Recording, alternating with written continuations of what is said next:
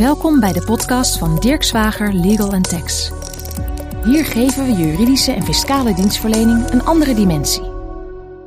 Beste luisteraars, welkom bij de eerste reorganisatiepodcast van Dirk Zwager. Mijn naam is Bobby Den Heijten en ik zit hier samen met mijn collega's Frederik Hoppers en Maaike de Jonge. Hartelijk welkom. Dankjewel. Dankjewel, Bobby. Ja, wij zijn alle drie advocaat op de sectie arbeidsrecht van Dirk Zwager. En uh, we houden ons bezig met individueel, maar ook met collectief ontslagrecht. Um, ja, het zal u niet verbazen, dat is een onderwerp dat op dit moment aan de orde van de dag is. De coronacrisis wordt uh, voelbaar in steeds meer bedrijven. En ehm, dat is dan ook hetgene waar we het vandaag met u over gaan hebben. Het collectieve ontslagrecht. en we gaan in een serie van acht podcasts u meenemen in de wereld van het reorganiseren. En in deze eerste podcast van vandaag uh, gaan we laten zien dat de reorganisatie, uh, ja, daar wordt vaak over gedacht, dat is heel ingewikkeld en heel moeilijk en onoverzichtelijk. Maar dat dat toch niet helemaal zo is. Het is een relatief overzichtelijk traject waarbij een tiental stappen moeten worden doorlopen uh, om tot een succesvolle reorganisatie te komen. Maar het is wel enorm belangrijk dat je de juiste stappen zet en op de juiste momenten de juiste dingen doet. En uh, ja, laten we daar maar eens mee beginnen uh, bij de eerste stap. Wat is nou het eerste waar de ondernemer aan moet denken als die een reorganisatietraject in gang wil gaan zetten? Nou ja, allereerst is heel belangrijk dat de ondernemer voor zichzelf goed nadenkt uh, wat het doel is van de reorganisatie. Is dat bijvoorbeeld het laten vervallen van functies die niet meer noodzakelijk zijn, of het sluiten van een onderneming, of misschien onderdelen daarvan? Of is dat bijvoorbeeld het afslanken van het personeelsbestand, meer met het oog op kostenbesparingen? Nou, afhankelijk van die keuze moet de reorganisatie namelijk sneller of juist minder snel worden doorgevoerd. En zal de ontslagaanvraag ook op een andere manier onderbouwd moeten worden. Oké, okay. um, maar waar moet de, de, de ondernemer vooraf allemaal rekening mee houden? Nou, in ieder geval is het belangrijk dat de ondernemer vooraf inzicht krijgt in het kostenplaatje van de reorganisatie. Want ja, kan die ondernemer dat überhaupt wel ophoesten? Um, ja, als dat niet zo is, dan zal de ondernemer zich echt moeten afvragen of een reorganisatie wel een reëel scenario is, of dat niet toch moet worden uitgeweken naar bijvoorbeeld een faillissementscenario. Inzicht vooraf in de kosten is belangrijk, maar inzicht vooraf in de tijd is minstens net zo belangrijk. Tijd is namelijk geld voor een ondernemer, want in de tussentijd lopen de loonkosten gewoon door. Als een ondernemer dat wil, kunnen wij daar ook behulpzaam bij zijn. We kunnen een tijdspad uh, schetsen uh, we kunnen zelfs het projectmanagement helemaal overnemen. Dat doen wij aan de hand van een software tool. En het voordeel van een ondernemer is dan ook dat zij goed zicht houden op het tijdspad en de voortgang van de reorganisatie. En om vooraf even de verwachtingen te managen, dat tijdspad zal vaak toch wel zo'n 7 à 8 maanden beslaan. Niet zozeer het maken daarvan, dat kunnen wij relatief snel, maar het ja, proces aan zich uh, kan echt wel zoveel maanden beslaan. Um, dus dat is toch een behoorlijke tijd. En ook hier zal de ondernemer zich meer de fundamentele vraag moeten stellen: kan ik die tijd daadwerkelijk uitzitten of moet ik niet toch voor een ander scenario dan een reorganisatie gaan opteren? Jeetje, maar uh, hoe kan het dan eigenlijk dat uh, zo'n reorganisatie zo lang kan duren? Nou, dat heeft er onder andere mee te maken dat bij een reorganisatie ook externe partijen betrokken moeten worden. Zo moet bijvoorbeeld soms de fase van medezeggenschap doorlopen worden en misschien moet er zelfs een fase komen waarin overleg met de vakbonden uh, moet worden gevoerd. Uiteindelijk is het zo dat het UWV de ontslagaanvraag zal beoordelen. En als de ondernemer dan na al die fasen groen licht krijgt van het UWV voor het verlenen van het ontslag, ja, dan moet vervolgens nog de opzegtermijn in acht genomen worden. Ja, in dat geval kom je toch al gauw aan die 7 à 8 maanden. Oké, ja, dan, dan is dat traject wel uh, voorstelbaar. Maar je had het net over medezeggenschapsfase. Geldt die nou eigenlijk altijd? Of uh, zijn er ook situaties waarin dat helemaal niet nodig is? Dat is een goede vraag, maar nee, die medezeggenschapsfase die geldt niet altijd. Want niet ieder bedrijf heeft een medezeggenschapsorgaan. Uh, maar als dat orgaan, zoals bijvoorbeeld een OR, er wel is, ja, dan moet je als werkgever tijdig, en dus voordat je ook daadwerkelijk uitvoering geeft aan je besluit, bijvoorbeeld om te gaan reorganiseren, dan moet je eerst advies vragen. En je kunt natuurlijk wel aan de OR vragen of zij dat adviestraject misschien wat versneld willen oppakken. Of dat zij, als het advies negatief is, bereid zijn om de maand wachttijd te laten varen. De echte tijdswinst, die kun je denk ik pas boeken, uh, pas echt boeken door de OR aan het begin af aan gewoon bij het traject te betrekken en ook gewoon zo goed mogelijk te informeren. Alleen dan zijn zij in staat om snel te adviseren en zal ook het draagvlak voor de besluitvorming ongetwijfeld toenemen. Dan is de kans op een negatief advies gewoon wat, uh, wat kleiner. Ja, daarop aanvullend ook. eigenlijk zie je ook heel vaak dat een negatief advies niet eens zozeer van doen heeft met de inhoud van de besluitvorming, maar meer met hoe het proces verlopen is. En als dat proces gewoon niet lekker loopt, ja, dan is de kans op een negatief advies vanuit de OR ook wel een stuk groter. Uh, wij komen overigens nog in een podcast nummer 5 uitvoerig terug op de rol van de ondernemingsraad. En we zullen dan ook verschillende tips en trucs meegeven om dat traject dus zo soepel mogelijk te laten verlopen. Nou, toch even alvast daarop vooruitlopend. één tip. Wees erop bedacht dat die adviesaanvraag onderdeel uitmaakt van een formele ontslagaanvraag bij het UWV. dus zorg er echt voor dat, dat er van een meet af aan een eenduidige en consistente motivering aan de reorganisatie ten grondslag wordt gelegd. Oké, het is dus echt eh, heel belangrijk om dat medezeggenschapstraject uh, niet uit het oog te verliezen. Um, we hebben het uh, net al even gehad over uh, het feit dat zo'n traject dus lang kan duren. Maar zijn er uh, nou manieren om het traject in de tijd te bekorten? ja, die zijn er wel. En um, ja, ik denk dat het vaak ook wel te maken heeft met hoe je naar een um, organisatie kijkt. En of je daar ook niet met een wat creatievere blik naar kunt kijken. Hè, kan het bijvoorbeeld niet ook al opgelost worden door herplaatsingen, functiewijzigingen, het natuurlijk verloop? misschien zou met die andere blik al een reorganisatie voorkomen kunnen worden. Of een, misschien is dat nog wel een belangrijkere manier. Ehm, gaat het niet gewoon lukken om met de medewerkers in goed overleg, bijvoorbeeld door middel van een vaststellingsovereenkomst, tot een exit te komen? Daar is in ieder geval minder tijd mee gemoeid, ook veel minder gedoe. En dat leidt in ieder geval niet tot allerlei staatjes in de zin van eventuele vervolgprocedures bij een rechter. Want het kan zo zijn hè, dat je een ontslagvergunning krijgt van het UWV, maar dat het dan nog steeds niet geëindigd is, omdat zo'n medewerker zich er niet mee kan verenigen en die kan dan naar een rechter stappen. Voordeel van zo'n vaststellingsovereenkomst is ook dat je als ondernemer zijn zelf ervoor kunt kiezen eh, met wie je zo'n overeenkomst sluit. Het hoeft dus helemaal niet om een boventallige medewerker te gaan. Het kan ook een andere medewerker zijn. En daarvoor geldt natuurlijk wel dat die medewerker zich daar ook mee kan verenigen. Alles gebeurt op basis van vrijwilligheid als je het hebt over een vaststellingsovereenkomst.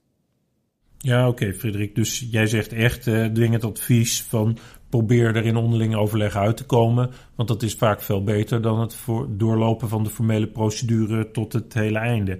Uh, Zonder meer, ja. hoewel dat soms noodzakelijk zal zijn als de medewerkers echt niet mee willen werken. Ja, zonder meer. Maar ook daarvoor geldt wel weer dat het proces heel erg belangrijk is. En dat de ondernemer ook goed communiceert richting medewerkers. En probeert ja, draagvlak uh, te creëren voor de besluitvorming. Ja, er werden net wat, wat andere genoemd dan de, dan de werkgever en de werknemers. Uh, de OR is aan de orde gekomen, het woord van het UWV is ook al gevallen. Maar zijn er nog andere uh, spelers in zo'n heel reorganisatietraject waar je rekening mee moet houden? Jazeker. Als uh, ondernemer moet je ook controleren of de vakbonden wellicht in dit stadium geraadpleegd moeten worden. Het kan bijvoorbeeld gebeuren omdat een CAO dat voorschrijft, of omdat de wetmelding collectief ontslag onder voorwaarden een verplichte melding bij de vakbonden voorschrijft. Oké, de, de, de, de wetmelding collectief ontslag. En daar zou dus uit voort kunnen komen dat je moet melden. En wanneer is dat dan uh, aan de orde? Nou, zo'n uh, verplichte melding is aan de orde als er sprake is van een collectief ontslag. En dan is natuurlijk de vraag, hè, wanneer is er dan sprake van zo'n collectief ontslag? Nou, dat is aan de orde als er binnen een periode van drie maanden 20 werknemers of meer vanwege bedrijfseconomische redenen binnen één werkgebied van het UWV moeten vertrekken. Soms helpt het dan ook om zo'n reorganisatie in uh, verschillende fases in de tijd door te voeren. Zodat er gewoon geen sprake is van een collectief ontslag. Voordeel daarvan is dan ook dat dan de meldplicht niet aan de orde is. Maar dan moet je als ondernemer natuurlijk wel de tijd hebben om zo'n gefaseerde reorganisatie door te voeren. En dat is helaas niet altijd het geval. Mm-hmm. Als een meldplicht aan de orde komt, dan moet de werkgever een melding doen van het ontslag bij het UWV. En ook bij de vakbonden die leden hebben binnen het bedrijf waar de ontslagen zullen vallen. Daarna moet er een overleg plaatsvinden met de vakbonden over de voorgenomen ontslagen. En in sommige gevallen leidt het dan ook tot een sociaal plan om die gevolgen van de reorganisatie te kunnen ondervangen. Je moet daar niet al te lichtzinnig mee omgaan met deze, deze meldplicht. Want het kan namelijk zo zijn dat het UWV geen toestemming geeft voor het ontslag op het moment dat niet aan die meldplicht is voldaan. Het zou ook zo kunnen zijn dat een werknemer een procedure start om zo'n vaststellingsovereenkomst aan te vechten. Oké, ik begrijp dus dat die formaliteiten uh, echt heel erg belangrijk zijn en uh, dat je daar uh, niet in die valkuil moet trappen. Ehm, we hebben het net eerder gehad over de mogelijkheid om dus in onderling overleg vaststellingsovereenkomsten te sluiten en, en ook op die manier andere werknemers dan de mensen die volgens het vaste plan boventallig zouden zijn aan te kunnen wijzen. Maar hoe, hoe gaat dat nou eigenlijk in zijn werk? hoe bepaal je überhaupt wie er boventallig gaan worden? En uh, kun je daar nog uh, op sturen? Heb je daar zeggenschap over als werkgever? Wat betreft de vraag of je daarin kunt sturen, jazeker. en ook dat maakt dat die voorbereidende fase heel erg belangrijk is. Um, in welke zin kun je daar dan op sturen? Nou, door vooraf eens goed te kijken naar welke functiebeschrijvingen medewerkers hebben in relatie tot de feitelijke werkzaamheden die zij verrichten. En als dat niet goed met elkaar uh, correspondeert, ja, dan is het wel belangrijk om die functiebeschrijvingen daarop aan te passen. Want dat zou zomaar van invloed kunnen zijn op het afspiegelingsbeginsel. En daarmee kom ik terug op jouw eerdere vraag van hoe wordt die boventalligheid bepaald? Nou, dat wordt bepaald aan de hand van het afspiegelingsbeginsel. En niet alleen die functiebeschrijving is dan echt relevant, maar bijvoorbeeld ook het moment waarop je gaat afspiegelen, de pijldatum. Um, en ook dat maakt dat het heel erg belangrijk is om al in de voorbereidende fase ja, dit soort um, afspiegelingsexercities uit te voeren. Uh, we zullen het nog nader toelichten in podcast 3. Uh, eh, maar ja, vooraf, het motto zal in ieder geval zijn dat een goed begin het halve werk is. Oké, okay, nou dat adagium geldt dus uh, ook hier. Maar als je nu uh, vastgesteld hebt uh, welke werknemers boventallig zijn, ben je er dan? Hè, kun je dan naar het UWV stappen met zo'n ontslagaanvraag? Nou, nog niet helemaal, want het hangt er ook nog vanaf of er herplaatsingsmogelijkheden binnen de organisatie beschikbaar zijn. En die mogelijkheden die moeten allemaal in kaart worden gebracht. En dat gebeurt vaak aan de hand van het vacatureoverzicht dat binnen de organisatie beschikbaar is. En die herplaatsingsinspanning die is echt van groot belang, want dit is een van de factoren waaraan het UWV um, de ontslagaanvraag zal toetsen. mocht er een vacature zijn die op zichzelf misschien niet passend is, dan um, is het wel altijd het overwegen waard om toch die functie aan te bieden. Bijvoorbeeld omdat je dat alternatief als ondernemer aantrekkelijker lijkt dan het starten van een, nou ja, zoals we eerder al bespraken, wellicht toch wel kostbare ontslagprocedure. Ja, ik zet even wat zaken een rijtje. Een ondernemer moet dus vooraf bedacht zijn op ja, wat hij exact voor een doel voor ogen heeft met de reorganisatie. En hij moet ook nadenken over de invulling van de reorganisatie. Je moet rekening houden met het tijdspad en het daarbij behorende kostenplaatje. Uh, je moet kijken naar, uh, als het ware, het oude personeelsbestand en het nieuwe personeelsbestand. En in, ja, hoe dat past in, jou, uh, in jouw onderneming en hoe je hem graag op termijn wil inrichten. En ook om te kijken hoe je dat nog kunt beïnvloeden om bij dat ideale plaatje uit te komen.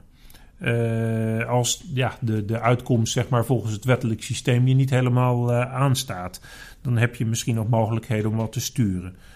Um, ja, en dan, dan uh, toch wel een hele belangrijke vraag voor ontzettend veel ondernemers. Die kosten, hè? kunnen we dat wat, wat concreter maken? Waar heb je nou mee te maken? Nou, Bobby, je hebt het in ieder geval mooi samengevat. Uh, wat betreft die kosten, ja, dat kan concreter worden gemaakt. Um, dat valt of staat met wie er uiteindelijk voor ontslag in aanmerking komen. De grootste kostenposten bij een reorganisatie zien namelijk echt op de vertrekregelingen, op de vertrekvergoedingen die betaald zullen moeten worden, de hoogte van de transitievergoeding bedoel ik daarmee, en de opzegtermijn die in acht genomen zal moeten worden. En daarvoor zul je dus echt moeten kijken hoe lang een medewerker in dienst is, um, want dat bepaalt uiteindelijk de hoogte van de transitievergoeding. En vervolgens zul je dat dus moeten afzetten tegen de loonkostenbesparingen die het gaat opleveren. En dus enerzijds kosten op de korte termijn bij een reorganisatie, en die kosten zul je in één keer moeten ophoesten, versus anderzijds de loonkosten die je voor de langere termijn daarmee weet te besparen. Um, tijdens podcast 4 zullen we overigens nog wat concreter ingaan op de kosten die gemoeid zijn met zo'n reorganisatietraject. En we zullen daarbij ook onderscheid maken tussen de kosten van de formele route en de kosten van de informele route. En bij die informele route doel ik op de vaststellingsovereenkomst, waar ik het eerder over had. En ja, nogmaals, die informele route onderschat u niet, die is echt ontzettend belangrijk. Uh, veel werkgevers weten met werknemers tot een vaststellingsovereenkomst te komen na een slecht nieuwsgesprek waarin verteld wordt dat hij of zij boventallig wordt of kan worden.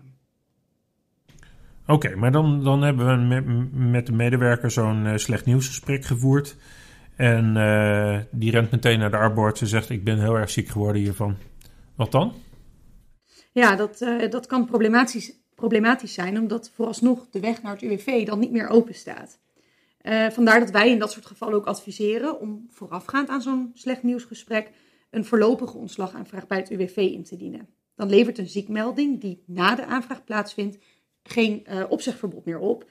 En zal die ziekmelding daarom ook niet van invloed zijn op de toepassing van het afspiegelingsbeginsel. Uh, die voorlopige ontslagaanvraag heeft alleen effect als deze één dag voor de ziekmelding bij het UWV is ontvangen.